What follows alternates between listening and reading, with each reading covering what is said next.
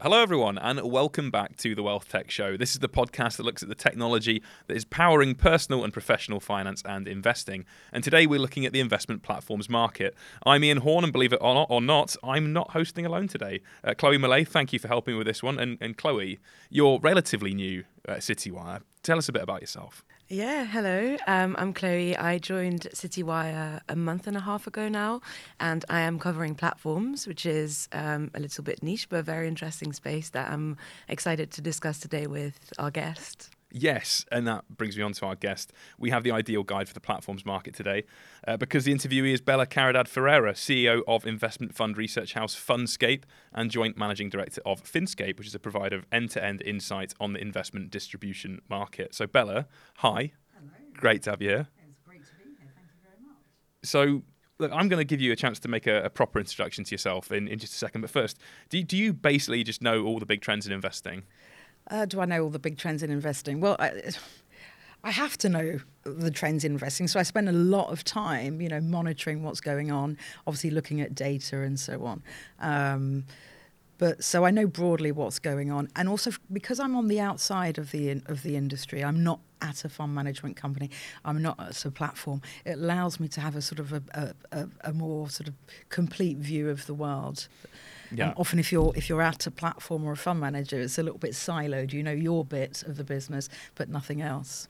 Yeah, I mean that's interesting. You've kind of got an independent perspective. You're not swayed by any corporate sponsors, perhaps. Not me. No, no, no. I don't. my stuff is completely independent. Some of my competitors are swayed by uh, by sponsors, but no, you you know you can't pay to play with me. I'm afraid. So. okay. Well, well, tell us about your work then. Tell us more about uh, Fundscape and also Finscape. I realise that's a massive question. They're two companies that do a lot of different things. Yeah. Okay. But if you can, yes. Yeah, so, uh, so I'll start. I'll start with uh, Fundscape. Well, we we started out really um, uh, about twelve years ago, just writing a really simple report. We just, you know, we we used to write. A, we wrote about funds and what was happening in the fund market, and we gathered that data, um, and then in, you know, at the time, platforms were sort of starting to become really important. Um, and that was the bit that really interested me. One, I'm into te- technology, and two, I wanted to know what was going on. So I asked a couple of the platforms, how much do you have under management, and how much, you know, have you got flowing through? And it started off as a sort of Word document, really, with just a couple of tables and a pie chart, and, and that was it. And it's grown, you know, 12 years later to, to become the, the flagship report in the in the platform industry. So it's really, really big with hundreds and um, hundreds and hundreds of, of readers. Um, and I speak to every platform CEO on a quarterly basis, uh, you know, and sit down with them or have a call with them and get their views for the report. So, so it's you know, I'm showing my age here really. So I'm, I'm, looking back on on a sort of a long career that uh, that has developed over time. So it may seem like you know. You know, when I'm looking back, it has taken quite a bit of time, but it just seems to have happened really, really quickly. Um, so that was Fundscape. So we and so really developing from that, we we just really got inter- interested in in distribution because um, I suppose the I'm going to give you an analogy. You can have a, an, a brilliant product, an absolutely brilliant product, but if you don't know how to get it to sh- into shops and shop windows and so on, then you can't sell it. You know, so you, distribution is key to investments, and that's really where you know I started getting involved into the whole distribution thing. So platforms, just how the market works, the advice channel, the wealth channel, the D2C channel, and so on. And that really um, encouraged me to develop Finscape. And Finscape was is a is a startup, um, and we sat down about three years ago in 2019, and um, I knew what I wanted, I, you know, because it's there's a really long, long value chain. If you're a fund manager and your end consumer is right at the other end, and you've got all these platforms in the middle, how do you know? what your what your clients are interested in. How do you know what they're buying, what they're saving for, what they're investing for? That is like a big black hole sitting in the middle. So we wanted to come up with a solution that would allow a fund manager to monitor what was happening in the market see how he was doing against the against the world, against the sectors, etc. See which advisors might be interested in buying them, buying his funds, and so on. So that's essentially. We sat down in 2019 and, and tried to uh, and design that that that tool and we knew it was going we realized it was going to cost us several million to develop it and that's not something we could do as a small research house um, so we went out and spoke to Altus, um, who are our uh, joint venture partners, and Altus um, was exactly the right fit because they are a consultancy and also they develop business systems for financial services. And one of the systems they develop is um, they they have the transfer gateways. If you're on one platform and you want to move to another, then you you use the Altus system and they track and make sure that nothing gets lost on the way, and they move it all the way through the custodians and sub custodians etc. Um, so they were the perfect partners. Uh, so we sat down, designed the product, launched it in 2020, just before the pandemic. Um, but even even though even though that happened, and despite that, we were able to go out and recruit all the platforms. So we've got 14 platforms on board now, um, and we've got some great fund manager clients. Schroders was our very first, you know, big anchor client. Baillie Gifford and other really large fund managers. So a real testament to the work we've done and our research and our knowledge of the market. And I think that's that was the key thing as between the, the three business partners running Finscape we had unrivaled knowledge of the market and uh, and what needed to be done. Yeah, and on that on that you were hoping to have 97% um, coverage of the retail platform market by the end of March. Yes. Did you achieve it? So we're at 88% because um, we just have we have one and so we had Quilter and Aberdeen on board. We have one more platform to that's True Potential. So once we've got True Potential on board and we expect that to happen in the next couple of months, then we will have achieved it. What I want to point out though is that nobody else has got true potential on board either. So once we've achieved, we've already matched and surpassed other people's coverage. So once we get true potential on board, we will be at almost 100% um, coverage, which would be brilliant. So yeah, and, and actually to pick up on something you said a fair bit earlier, you were talking about how you know it's all about distribution to a point. You have these great new solutions might pop up in the market, but unless they're being distributed, people might not know about them. And you see similar things in fintech as well. Some of these exciting new propositions and some of the most exciting tech that I see is being designed by people who perhaps have no expertise in marketing it to the industry. You know, how often do you see funds come along that, you know, for all intents and purposes, appear to be very good but just never gain any traction? Oh, all the time, all the time. Um, you know, a lot of people who are very clever at, money, at managing money unfortunately also believe in their their ability to do everything. So they'll set up a little boutique and go, well, I can, you know, I can manage the money and I can market it and I don't need anyone else to help me. But unfortunately, in this world, managing the money is just one tiny bit of it. You need to get your name out there. You, you, you guys understand this, right? You know, you need to market it. You need to have salespeople knocking on doors. You need to promote it. This is a really crowded, busy market, like every market we have because of technology we are bombarded with information. You know, you, you, you only have to you search for one thing on the internet, and for the next 12 days or three weeks, you get the same adverts, don't you? So you're just bombarded with information. Um, so yes, we come across lots and lots and lots of funds that are in that in that situation and they make the mistake of thinking, well, we'll we'll try to get some f- sales in first before we then recruit someone to sell the fund. But that's actually a mistake. You do need to invest in sales and marketing mm-hmm. right at the very outset. So it's not as simple as just being on the right platform. It's not as simple as just being on the right platform because your fund can be on all the platforms, but if the advisors don't know about it, then uh, you know, the platform's not going to market it for you. And if you go onto a platform, there are thousands of funds. So how do you expect your fund to stand out? Yeah. You know, it's a bit like going into the supermarket, right? You know, there are hundreds of uh, baked beans brands or whatever. It's so you have to stand out, um, and that might be, you know, by doing joint promotion with the supermarket or the platform and getting more um, more prominence, but really you've got to do your own sales and marketing efforts. Yeah, and, and do you think that might change at all if you know investment selectors become more data driven? Do you think that might drive people away from conventional marketing?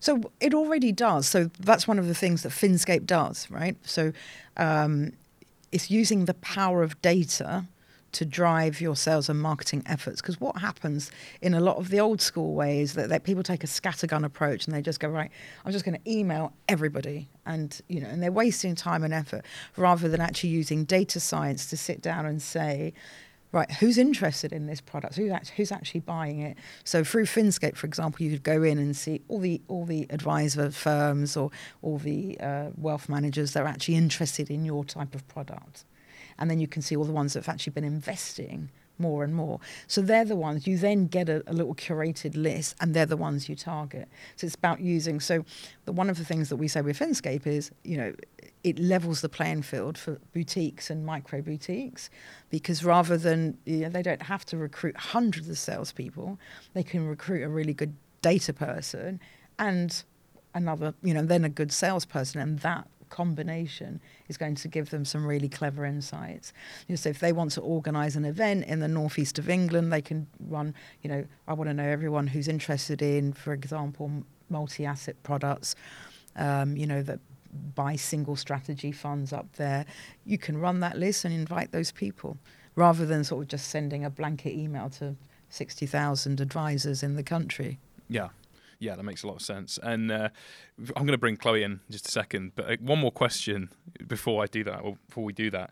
Um, 2021 was actually a record year for platforms, you know, despite lockdowns and everything else going on. Um, you know, I, I, read one of your recent press releases. It noted that assets rose 19% to 930 billion, which is a huge amount, and, and gross and net flows reached new highs of 164 billion and 68 billion, uh, new highs also. And the 68 billion increase in net flows was actually an 89% increase from 2020. Yeah. So I think the question I have there is, is what happened. So it's really, really interesting, isn't it? Because you know, if we go back to 2020, obviously people were very nervous about the pandemic. So they, you know, they they sat on the fence. They put their money into cash. They they didn't really invest it, etc. But as time goes on, you know, you can't sit on the fence forever. You've got to invest. There's huge demand for you know for pensions. Pensions is what is what drives you know investment in, on platform. So huge demand. So so you had this sort of wall of cash that had been developing in 2020, and that started to come in.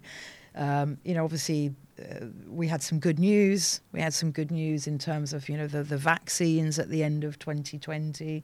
We had some good news with the you know Biden coming in and replacing Trump in the White House. So you know, various bits of good news suddenly you know galvanized the market into into investing. Um, but but ultimately, the other thing is that you know interest rates, inflation is starting to rise, and people have to you know have to invest. There's always a bit of a lag. So yes, interest rates are rising, but they're not rising fast enough. So if you you really do need to invest in this market, otherwise your money is shrinking year yeah. on year. And are you already seeing the, the flight from cash now? Yeah, uh, absolutely, people. But but with once interest rates start to climb, or if they climb any higher, people are going to go. I'm I'm okay with you know we're in an uncertain environment. I'm okay with with my money in a bank. Unfortunately, people are very very careful, um, and you know some of them are very risk averse. So I think we'll see. We, it's it's a dual sort of thing really. You see money going into investments, but you will also see a rise of money going into cash. I think you'll see both. Um, but there's huge amount of demand. You've got baby boomers retiring. That money is coming into into the platform industry because of uh, you know we, have removed um, people have because of pension freedoms. People can invest their pension money how they like. Um, so that's given people a lot of a lot of opportunity. Mm. Um, so yeah, so now to talk about um, something maybe a little less exciting than record growth. Oh, don't say that. um, regulation and, and, regulatory pressure. Um, what are the implications of the consumer duty rules for the platform market? Um, because rules are supposed to align with client interests. So how much of this was already being done by platforms, and how much of it um, so being the, implemented. The implications of the consumer duty, not just for platforms but for fund managers, is massive. Okay, and I think a lot of people do not understand. A lot of fund management companies, in particular, do not understand. They think they're out of scope. But if you've got a product and it ends up in an investor's portfolio, then you are in scope. And so people need, this is going to be a huge, huge piece of leg- legislation and uh, much bigger than MIFID 2. Mm-hmm. And it's going to take people, we haven't got much time either to implement it. I think it's got to be done by April, no, April next year. So I think that's right. Yeah, April 23. So there's a huge amount of work to be done, and it's not easy. What it isn't easy is to um, to automate it. because it's got to be really in your DNA. Is it good for the customer? So writing programs around this is going to be really, really hard. It's about getting right into the DNA and the culture of the firm and, and think and changing the way firms think. And unfortunately, that isn't the way firms think, right? They don't think um, about, you know, they think about their bottom line. Yes, they think about the consumer, but they're, you know, they're not going to change the fees on a fund if it's going to affect their bottom line, not willingly anyway. Um, so there's got to be a lot of navel gazing, a lot of thinking about the culture and so on. And some some firms are going to really really struggle with that. And I don't, you know, I actually think it's going to be more of a problem for fund management companies than it is for platforms. How so? Because a lot of the fund management companies think they're out of scope and they've literally just dismissed it. And so, but if you have a product and it ends up in the in the in the consumers. Um, in a consumer's portfolio, then you are in scope. And therefore, you have to start thinking about the consumer. Is this right for the consumer? Is this the right outcome? And, and thinking about all of those things. And that's going to be hard, really hard. We don't have much time. Mm-hmm. Um, so now to talk about um, consolidation a little bit. The um, Aviva succession deal was obviously a big, um, a big discussion. Um, it was last month. Um, I remember being at our a new model advisor conference um, with a lot of advisors a couple of weeks back, and it was all that advisors could talk about really. Um, so I was wondering what are some of the concerns that advice firms have um, with regards to consolidators and the related kind of potential shift from a planner-led to a provider-led proposition. I think the I think the main one of the issues that we have really is that if we go back 20, you're, you're too young for this, Chloe, right? But yeah. if we go back a couple Don't of... look at me either, Bella. if we go back to the bad old days, right, mm-hmm. or the, the, good old days, or the bad old days, as I used to call it, it was very much a product-led environment. So it was an mm-hmm. ecosystem. You bought a product from an insurer and, you know, and that was it. And it, they decided what went into it and they completely controlled the product, the pricing, the performance, the whole lot. And then, you know, the, the tech uh, doom, um, uh, boom and bust years happened, and open architecture and guided architecture came into the industry. And that created demand, that com- created competition, that brought prices down, and all of that. Um, so, which was a, which was really, really good for the market. But then, if you move along to, you know, to, you, you move to today, we've had RDR, and that's put huge pressure on on firms. And what that means is that they, they don't have that captive distribution anymore because what used to happen before RDR is that if you wanted to sell a fund, you would say to an advisor, I'm going to give you a really good commission on this fund. So, of course, they sold more funds and that's gone now. They can't do that, and suddenly they've got to go out and sell in a way that they're not used to selling. It's taken them all this time, and they're still not used to selling like this, and that's to you know sell it on the merit of the product, and, uh, you know, and, and so on. So what do they what do they do? What's the way around that? The way around that is to buy distribution. And how do you buy distribution? You buy your own advice firm, you buy your own wealth firm, you buy your own platform, and you you you, you vertically integrate. You make sure that you capture the next slice of the of the of the the value chain. Okay, so for for advisors, yes, that's a concern because if they're looking at somebody like Aviva, they might go, well, Aviva's going to, you know, they've got their own, all their own um, advisors through Succession Wealth now. What does that mean for me as an in- independent advisor? Are they going to st- try and take my business and stick it into their own? So those are some of the concerns that they'll have. I don't think it's. I don't think they're necessarily valid concerns. They may decide to move to another platform, but I think Aviva um, and other platforms already have small captive, you know, advice arms. Um, what they need to do is make sure that the two are managed separately and that there's no there's no leeching from, from one to another, if you like. Have I answered the question? I can't remember. well, when these things happen, do, do you often get uh, an immediate insight into where the funds are flowing? Do you, do you see any immediate changes to how people are investing when they become part of a bigger company? Yes, we do get we do get quite a lot of uh, that business. We can we can see what's happening there definitely. Um, I mean, you know, it's interesting because if you take somebody like um, Standard Life Aberdeen or Aberdeen as they are now, Um, they've got their own funds, etc. But their own funds are not a massive part of their of their platform business, so they're quite arm's length, and they don't, you know, they're not really forcing um, advisors. You know, they're not sort of ramming uh, Aberdeen funds down their their advisors' throats they maybe they should do, um, because that's what other platforms are doing. You know, if you take AJ Bell for example, AJ Bell, you know, has got its own funds, it's got its own models, etc., and it's very, very, very, very you know, strong on pushing its own products at its advisors. And, and they do that on the basis that you know if you invest in on our platform into our funds and our models, you're going you're going to be saving money. You know you, you take out some of the the costs, which is therefore attractive for the advisor and his client, because fundamentally there's two ways to make money in this market: fees lower fees and good asset allocation. So if you reduce the fees at every stage of the process, the you know the platform, the funds, the models, etc., then you are going to improve your investor outcomes if the performance is also right. So yes, we can see why why that is happening and why vertical integration is taking off. So that's that's really fascinating because there, there's a 2021 uh, financial advice business benchmarks report from Next Wealth, which found uh, that clients of firms of over 500 million pounds of AUM pay more on average, in particular for the investment proposition and advice. So how does that square up to, to what you've just said there about the idea of vertical integration bringing you know lower prices for the end client. No, no, I'm not saying that they necessarily bring lower prices for the end client, but I'm saying that so. theoretically so. Yes, absolutely. I don't know about Next Wealth's report. I've never read it, so I can't really yeah. comment on it. Um, I would maybe disagree on some on the, on that on certainly from some of the stuff I've seen. I think if you if you look at um, you know, as I said, if you look at somebody like uh, well, Vanguard is a really good starting point. Vanguard has its own platform, its own funds, etc. You can buy a pension on on Vanguard and run the whole thing for 50 bips. So, you know. Mm-hmm. Uh, and that's vertically integra- vertical integration.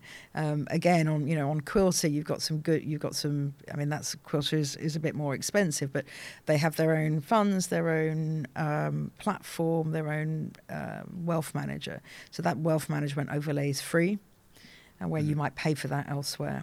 Um, but yeah, sorry, I can't comment no, on, no problem on at Next all. Wealth's But is, is this potentially where the consumer duty rules come into play? Because if you are moving, if you are vertically integrating and you can't demonstrate that that's of benefit to the client, does that create a problem? No, I, I think so. I think everybody thinks that, and actually, I think that the uh, what the FCA wants, what the regulator wants, is more professionalism in the industry. And if if you take the advice market, 89% of advisors in our, in this market are in firms with fewer than five advisors.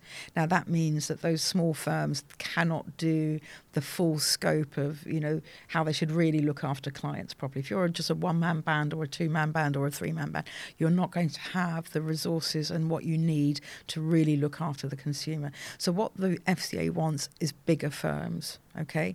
And and so the upside to that is bigger firms, consolidation, etc. The downside to that is going to be some vertical integration. But I think that the FCA is also pragmatic because if the performance is as good as what you would be getting elsewhere, if you know if it's all comparable, and you can show and demonstrate that it's comparable. Um, I don't think that's going to be an issue for the FCA. It would be an issue, of course, if you're charging 30, you know, bips or something for really poor performance, and you can get half of that for much better performance elsewhere. So as long as there's some c- comparable numbers and comparable performance, I don't think it. I don't think the regulator's got a problem with it at all. Mm. Um, to continue on uh, vertical integration, um, do you think that customer centric financial planning and vertical integration are ultimately compatible? No, no, uh, no. Uh, ultimately, not. Um, I don't think that. You know, true sort of financial. Pl- I think there's a couple of things really. I think um, the role of an advisor is a lot more than just the investment bit, and I think we mustn't forget that. Um, I would almost say that the financial advice planning is almost like a 10 stage process. And the 10th bit is selecting the investments. Um, you know, you've got to do fact finds, planning, all sorts of things. To me, financial advice is a life coach business, really. You know, because if it's not about just it's not about selling a product or selling an investment. It's about understanding what you want to achieve out of your life. So you want to retire early. You know, you want you, you, then you, this is what you're going to have to do. You're going to have to invest more, uh, cut back on expenses. You know, so it's it's more of a life coaching thing, and that can be done in a vertically integrated business but and then you know and then the last bit is is the investment um, bit, which obviously would be um, restricted products by that by that firm. So that can be done. Um, and we've got some good and bad examples of vertically integrated businesses in this world. Quite happy to say SJP is the worst. Um, absolutely expensive, you know, horrendously expensive. Takes six years or more to get out of their products, but their clients love them, so they're getting something right. You know, you talk to any SJP client, and they're they're ferocious in their defence of them. So they're obviously really, really good at sitting down and talking to their customers, and the cultural side of it, they've got down to a T, and that is something we can learn from SJP. Okay, um, but yes, to be, I think to be really, truly, truly independent, it, it's hard to do that in a vertically integrated firm. Mm-hmm. And and do you think consolidation M and A activity is inevitable, or do you do you anticipate some kind of you know backlash to it? Because this has been a, especially the advice market has been quite fiercely independent for a long time, and for a lot of advisors, the idea of being part of a, a larger organisation, while it might be in a regulatory sense desirable, otherwise might not be. Do you, do you think there's any stopping this? I think I think I think it makes sense, right? You, if you want to have a professional industry, then having lots of little one man bands and two man bands isn't the right way to go. Um, you know, they, they just cannot, they're not going to have the bandwidth to do everything properly. And they're not going to have, you know, you need people to do the planning, you need people to, there's so much to do. So it makes sense to have bigger firms. Um, there, it's also a scale thing and there's also the whole investment process thing. You know, it's easy for financial. Adv- I've seen some terrible financial advisors who literally just open the newspaper, pick an investment, and that's it. Um, you know, but so if you're part of a large firm where you've got a whole unit that's dedicated to the investment process, they can they can design the funds. They can do say this is what you give a risk profile five. This is what you give a risk profile four. These are the models that we've put together. These are performing well. It's, so the advisor doesn't even have to think about the investment bit, and they can focus on the planning and the life coaching bit with the with the consumer. Um, and that's that's the important bit. And I think so. I I do believe that you can be independent as part of us. They don't have to be huge firms, but I think they need to be bigger. I don't think one man bands are necessarily uh, the right way to go. Mm-hmm. Mm-hmm. And what do you think is Consolidator's kind of long term strategy if they actually have one? Is it all about ownership of client assets or is there a bigger picture there?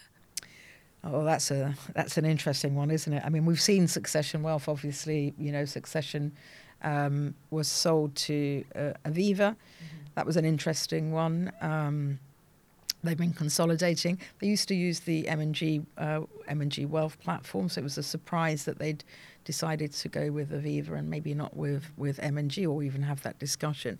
But ultimately, yeah, these firms are they they have a, an eye on the door. They've got an exit plan. It's a five to eight year thing. Consolidate, consolidate, develop scale, make it a really strong. So I don't think they necessarily want to be part of a big. Um, life company or you know part of a bigger group but they do want to have scale themselves so that they can dictate pricing you know it means that you know if you're a large advice firm you can talk to financial to fund managers and and say and make some price demands. Say no cut this. We're going to be buying these funds in these models. We want some better pricing. So you know they're improving will try to improve outcomes for for their consumers.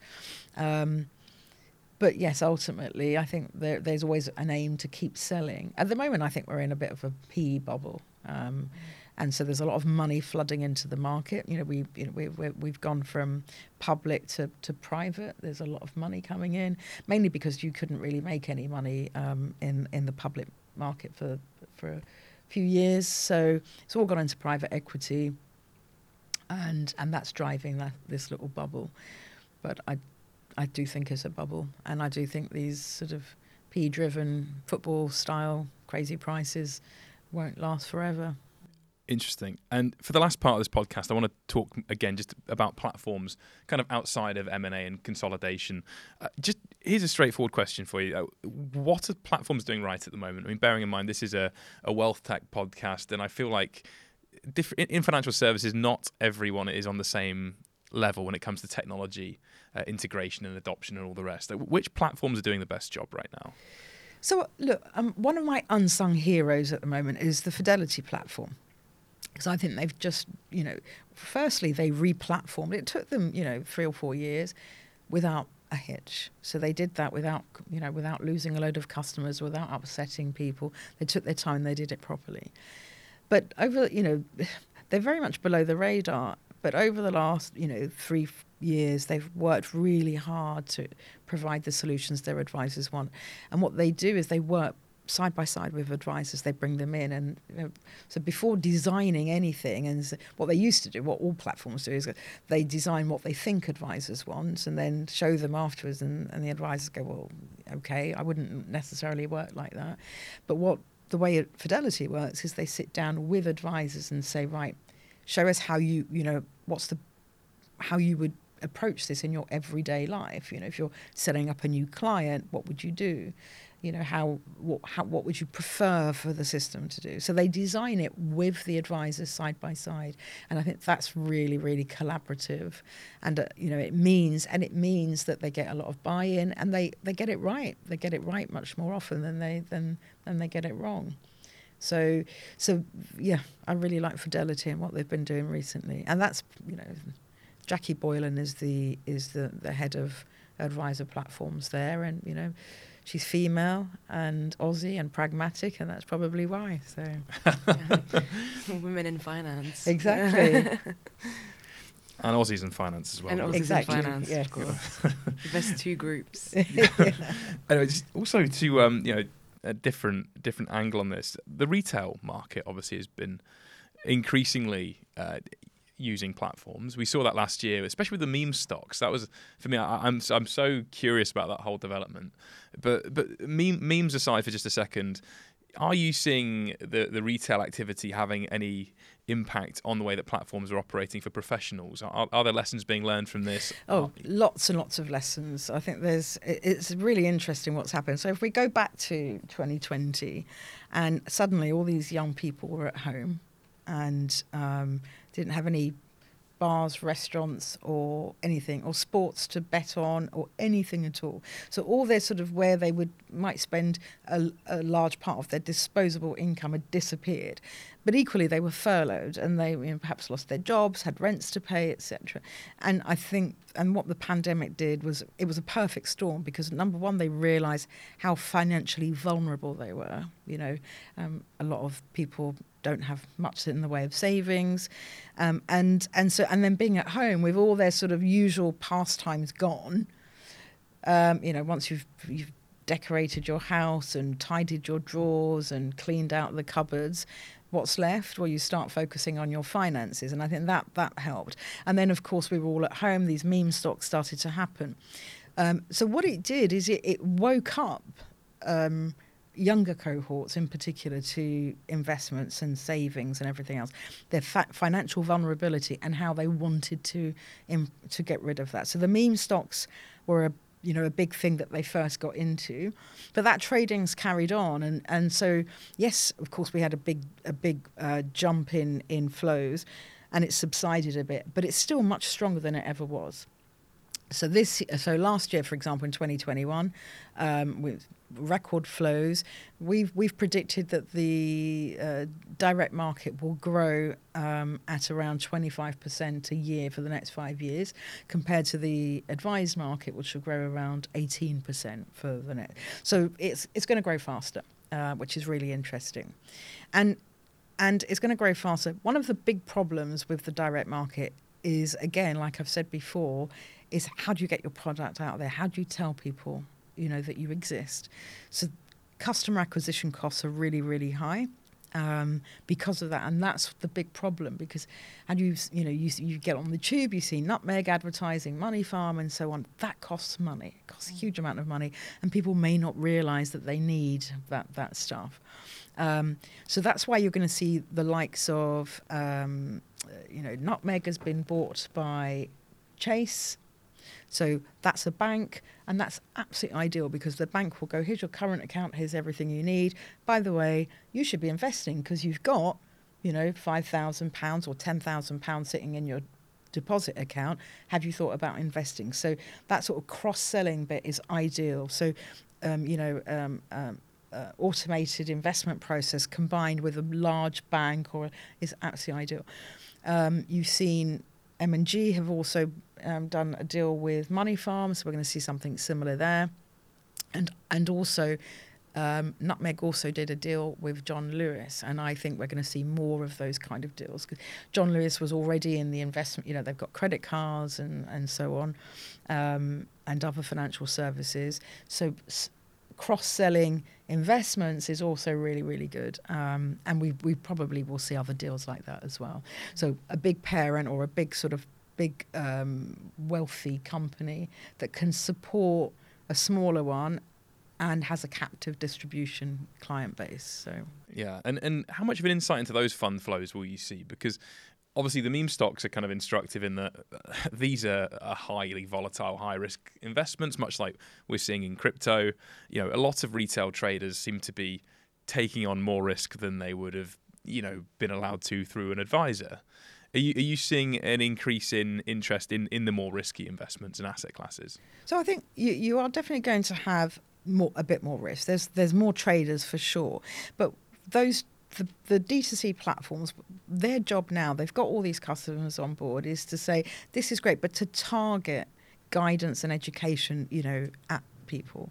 You've got you've got the you've got them as customers. Your job is now to educate and sort of say, look, this is great, you're doing this, but have you thought about in, you know investing in a pension for a longer term? Doing so that's that's their job, and h- how they do that is going to be is going to be hard. But we're seeing, you know, if you take Hargreaves Lansdown, they've just announced they're going to spend 175 million and do all sorts of, um, you know upgrade their technology, um, move into the advice space because they realize that advice and hybrid advice is really where the future is. So that's the point. You know, you to what you need to do is is focus on the hybrid advice. How can you combine advice with automation?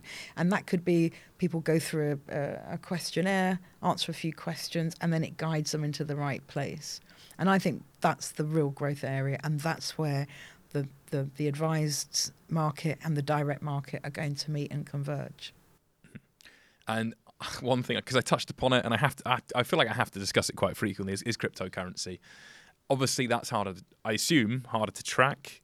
Is it? Oh, it's really hard to track, and it's utter bollocks. Sorry, can I just? sorry, I did. I did warn you that I might. I might no, swear during, during this. So I apologise. Um, crypto is not a currency and it's not an it's not an investment it is speculation if you're going to put your money into we've actually tracked this um, and you know, we, we actually try to, to invest. We, you know, it's impossible. You can invest and then and then it's going up it's going up. So you put some more in, then it drops down, and then you panic. I mean, you know, it's so volatile. But the fact is that if it's a currency, and this is it's a misnomer, if you call it a currency, you should be able to buy something with it and you can't buy anything with crypto. Not even Tesla. Not even you know Elon Musk might you know can can say say all he wants about crypto, but the fact is that he won't take crypto for a car because he'd be too worried that if you know you've given him you've given him a thousand crypto coins for a car and then the next day they're they're valueless they're worthless so that's the big problem um, so I think until they are they are a proper currency, you are doing nothing more than just speculating on something that doesn't exist. There's no gold, there's no underlying investment, there's no tangible asset there. So what are you investing in? And I think what really worries me is all the young people who are taking out loans or putting their student loans, you know, everything into into crypto because all their friends are doing it my PA's daughter rang up, you know, at the beginning uh, when when all this was happening, saying, Mum, should I put all my money into crypto? All my friends are doing it. And we said, No. We wrote a blog post about it. You know, we said, No, we, you know, daughters peer, absolutely do not do that. And it's hard because some of them have made money. And some of, you know, like anything, some people have uh, caught on, they were the early adopters, they invested, they've made money and they're out, or, you know, they might still be in it. And so, but anyone who comes in, you know, when it's, when everyone's talking about it, it's too late. Um, and I think the other thing to, to be aware of is yes, there are people in the industry or famous people like Elon Musk and others who are promoting it, but they're not putting their life savings into crypto. They're not putting their student loan or their you know their last hundred quid in. So that's the big difference. What they're putting in is like the equivalent of a few quid. That you know they're just speculating and they can afford to speculate. So that is my message to everyone. Absolutely, feel free to speculate, but don't put everything. Don't put all your eggs in your in one basket.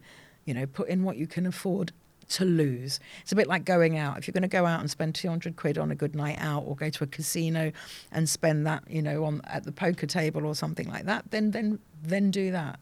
But it is no more than speculation. Yeah, we, we hear that response a lot to to crypto. I, I, guess when it comes to investing in it, though, are you seeing any um, you know uptick in interest in certain vehicles? So you know, investing in crypto via an ETF or something like that. Are you seeing growth in that space? Not really. No, not at all. So I think it is really you know tiny. The flows are just com- really tiny compared to what you're seeing elsewhere. So no more than sort of you know biotech or you know interestingly because of all the virus you know the virus um, and the the vaccines we're more likely to see an uptick in um, biotech and pharma um, ETFs that kind of thing. Uh, so, but then then crypto yeah. currency ones. Okay I think that's all from me. Chloe you got any questions? That's all from me too Brilliant. All right. Well, look, Bella, thank you. Thank you for joining us. That was oh, really. Thank you. It was. Thank you so much. I, am conscious that I rambled loads. Don't worry. That's that's positively encouraged on this podcast. Do not worry. Anything that I host cannot have a rule against that. So we're all good. Um, look, thank you for coming again. No, thank you for inviting me. It's been a pleasure. And and Chloe, thank you for co-hosting. Great to have you involved. Oh, yeah. Thank you so much. And finally, of course, if you've been listening in, and if you're hearing this, of course you have been. Thank you. Thank you so much for joining us, and we'll be back again next week.